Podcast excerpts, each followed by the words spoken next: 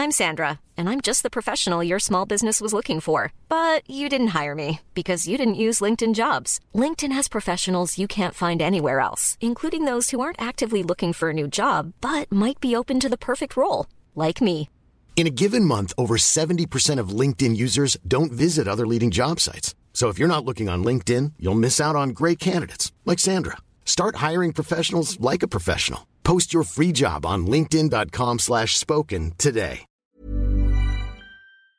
Alors que les yeux sont rivés sur les conflits en Israël, en Palestine ou encore en Ukraine, une autre guerre dont on n'entend quasiment pas parler a actuellement lieu au Soudan, un pays situé au nord de l'Afrique. Et cette guerre a fait des milliers de morts et des millions de déplacés en quelques mois. D'après l'Organisation des Nations Unies, la situation s'aggrave chaque jour pour les civils et un possible nouveau génocide est en cours. Salut c'est Hugo, j'espère que vous allez bien, c'est le sujet essentiel donc à évoquer à la une des actualités du jour. Alors il faut donc comprendre que la guerre qui se déroule actuellement entraîne une situation extrêmement critique pour la population. On parle donc de millions de déplacés et de milliers de morts en quelques mois. La situation est donc critique et on va revenir sur les conséquences pour la population dans un instant, mais d'abord commençons avec cette question.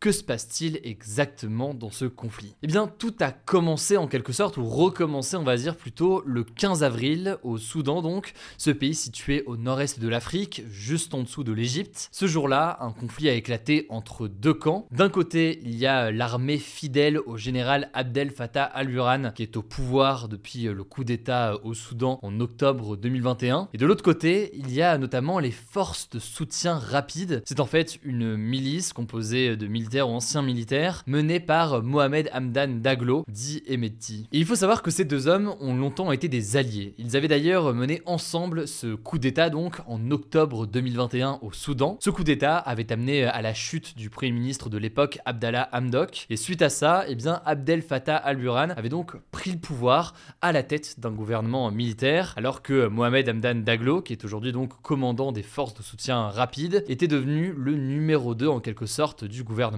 Mais le 15 avril, donc, des miliciens de ces forces de soutien rapide ont attaqué Abdel Fattah al-Burhan dans l'objectif de prendre le pouvoir à leur tour. C'est donc une guerre du numéro 2 en quelque sorte contre le numéro 1 du gouvernement. Et si je vous en parle aujourd'hui, c'est parce que les forces de soutien rapide ont récemment pris le contrôle de plusieurs bases militaires au Darfour. Le Darfour, c'est donc une région située à l'ouest du pays et où la situation est extrêmement tendue en ce moment. Selon les informations du chef de la diplomatie américain Anthony Blinken, une attaque imminente et de grande ampleur de la part donc des forces de soutien rapide pourrait avoir lieu dans cette région. Cette attaque, je cite, exposerait des civils, y compris des centaines de milliers de personnes déplacées à un danger extrême, les civils étant euh, d'ailleurs les premières victimes de ce conflit. Mais alors justement, près de six mois après le début de ce conflit, quel est le bilan humain de cette guerre au Soudan? Eh bien, euh, selon l'agence de l'ONU chargée de la coordination humanitaire, la situation s'aggrave chaque jour pour les civils au Soudan. Concrètement, D'après l'ONU, le conflit a déjà fait plus de 9000 morts en 6 mois et ce chiffre est probablement euh, sous-estimé. Par ailleurs, la guerre a détruit énormément d'infrastructures,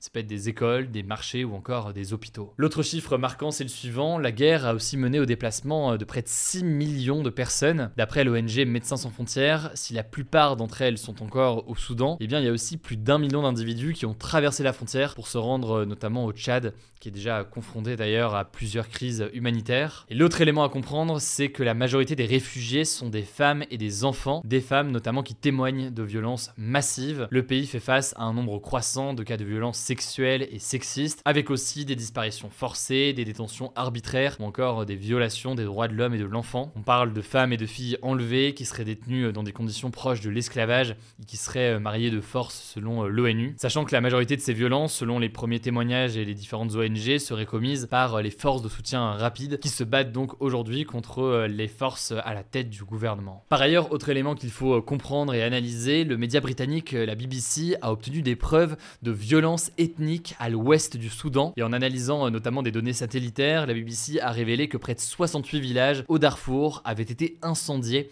par des milices armées depuis le début de cette guerre. De son côté, l'ONU parle d'un risque croissant de génocide dans le pays, sachant que face à cela, la Cour pénale internationale a ouvert en juillet dernier une enquête pour crimes de guerre dans la région du Darfour. Bon, à noter que c'est euh, malheureusement une triste répétition euh, d'événements, puisqu'il y a 20 ans, en 2003, des centaines de milliers de personnes avaient été tuées au Darfour lors de combats entre des groupes rebelles et le gouvernement soudanais de l'époque qui avait soutenu des milices paramilitaires. Mais alors, comment est-ce que tout ça pourrait euh, évoluer? Eh bien, euh, fin octobre, des pourparlers, donc des négociations, ont repris entre les deux camps à Jeddah. Ça s'est passé donc en Arabie Saoudite euh, sous la supervision des États-Unis et de l'Arabie Saoudite. Il y a deux objectifs acheminer de l'aide humanitaire, alors que plus de 25 millions de Soudanais, soit plus de la moitié de la population, ont besoin d'une aide humanitaire pour survivre, selon plusieurs agences humanitaires. Le deuxième objectif, c'est d'établir des cessez-le-feu, mais aucun des deux camps aujourd'hui ne semble prêt à faire des concessions. Bref, la situation reste extrêmement extrêmement tendu. Ça me semblait essentiel de vous en parler euh, dès aujourd'hui. On continue évidemment en parallèle à suivre la situation, que ce soit au Proche-Orient ou encore en Ukraine. Je vous laisse avec Blanche pour les actualités en bref et je reviens juste après. Merci Hugo et salut tout le monde. On commence avec cette actu. Emmanuel Macron a organisé ce jeudi à l'Elysée une conférence humanitaire internationale pour tenter de débloquer de l'aide vers la bande de Gaza, en présence notamment du Premier ministre de l'autorité palestinienne ou encore d'une délégation de l'Égypte. Déjà pour la première fois, le président français a déclaré qu'il fallait, je cite, œuvrer à un cessez-le-feu alors que cela fait plus d'un mois que le territoire palestinien de Gaza subit les bombardements de l'armée israélienne. Jusqu'ici, Emmanuel Macron parlait de trêve humanitaire plutôt que de cessez-le-feu. Il a également déclaré que le gouvernement israélien avait, je cite, une éminente responsabilité de respecter le droit et protéger les civils, tout en répétant qu'Israël avait le droit de se défendre et le devoir de protéger les siens. Deuxième chose, Emmanuel Macron a annoncé que la France allait porter son aide à Gaza à 100 millions d'euros L'ONU estime les besoins en aide pour les populations de Gaza et de Cisjordanie à 1,2 milliard de dollars, l'équivalent d'1,1 milliard d'euros jusqu'à la fin de l'année. Deuxième actu, le département du Pas-de-Calais, dans le nord de la France, est repassé en vigilance rouge ce jeudi et des dizaines d'habitants ont été contraints d'évacuer face à un nouveau risque de crue, donc d'inondation. C'est la deuxième fois depuis le début de la semaine que le département repasse en vigilance rouge, le niveau d'alerte le plus élevé, à cause des passages successifs des tempêtes Kiaran et Domingos. Depuis lundi, les crues ont fait trois blessés légers et les pompiers ont réalisé plus de 860 interventions liées aux inondations. Résultat, ce jeudi et ce vendredi, les établissements scolaires de 200 communes vont être fermés, a annoncé le ministre de l'Intérieur Gérald Darmanin. Les habitants sont invités de leur côté à rester chez eux et reporter leurs déplacements. Troisième actu, le Conseil d'État, qui est la plus haute autorité administrative en France, a annulé la dissolution du collectif écologiste Les Soulèvements de la Terre. C'est un collectif qui a été créé en 2021 et qui a pour but de développer des actions de désobéissance civile contre des projets qu'il estime dangereux alors que le réchauffement climatique s'accélère. La désobéissance civile, c'est le fait de refuser d'obéir à une loi ou un règlement jugé injuste de manière pacifique. Le ministre de l'Intérieur, Gérald Darmanin, avait ordonné la dissolution des soulèvements de la Terre en mars suite à une manifestation contre le projet de méga-bassine à Sainte-Soline, mais donc le Conseil d'État a annulé cette décision. Le collectif va donc pouvoir continuer ses actions. Quatrième actu, Instagram, Messenger et TikTok ont intégré depuis ce jeudi un bouton de signalement pour contacter le 3018, le numéro anti-harcèlement à l'occasion de la journée nationale de lutte contre le harcèlement scolaire. C'est le gouvernement français qui a obligé les plateformes à mettre en place cette fonctionnalité. Le but c'est de signaler un contenu sur les réseaux sociaux pour demander sa suppression rapidement. Ça permet aussi de faciliter la mise en relation des utilisateurs avec des experts qui peuvent les aider, qu'ils soient victimes ou témoins. Cependant, certains critiquent l'accessibilité du bouton qui reste difficile à trouver sur les applications. Sur Instagram par exemple, il faut d'abord signaler le contenu dans la rubrique harcèlement, puis sélectionner la sous catégorie haine et harcèlement. Ce n'est qu'à partir de ce moment qu'on peut trouver ce bouton. Pareil sur TikTok, il faut d'abord appuyer sur le bouton partager avant de pouvoir signaler un contenu. Cinquième actu, les personnes transgenres, donc qui ne se reconnaissent pas avec le genre qui leur a été attribué à la naissance, pourront désormais être baptisées dans l'église catholique si ça ne provoque pas de scandale ou de confusion, a annoncé le Vatican. Cette décision concerne aussi le baptême des enfants de couples de même sexe, qu'ils soient adoptés ou nés par gestation pour autrui, donc via une mère porteuse. Ces annonces, elles font suite aux propos du pape François qui avait déclaré il y a plusieurs semaines que l'Église devait être ouverte à tous, y compris aux croyants LGBT.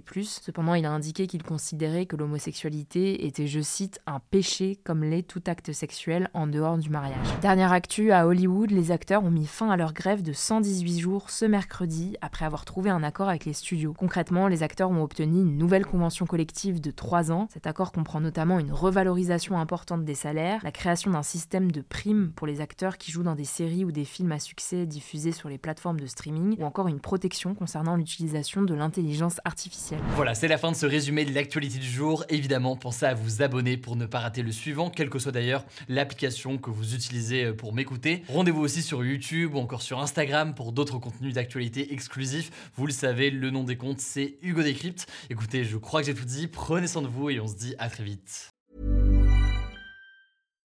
Why don't more infant formula companies use organic, grass fed whole milk instead of skim? Why don't more infant formula companies use the latest breast milk science? Why don't more infant formula companies run their own clinical trials? Why don't more infant formula companies use more of the proteins found in breast milk? Why don't more infant formula companies have their own factories instead of outsourcing their manufacturing? We wondered the same thing. So we made ByHeart, a better formula for formula. Learn more at byheart.com.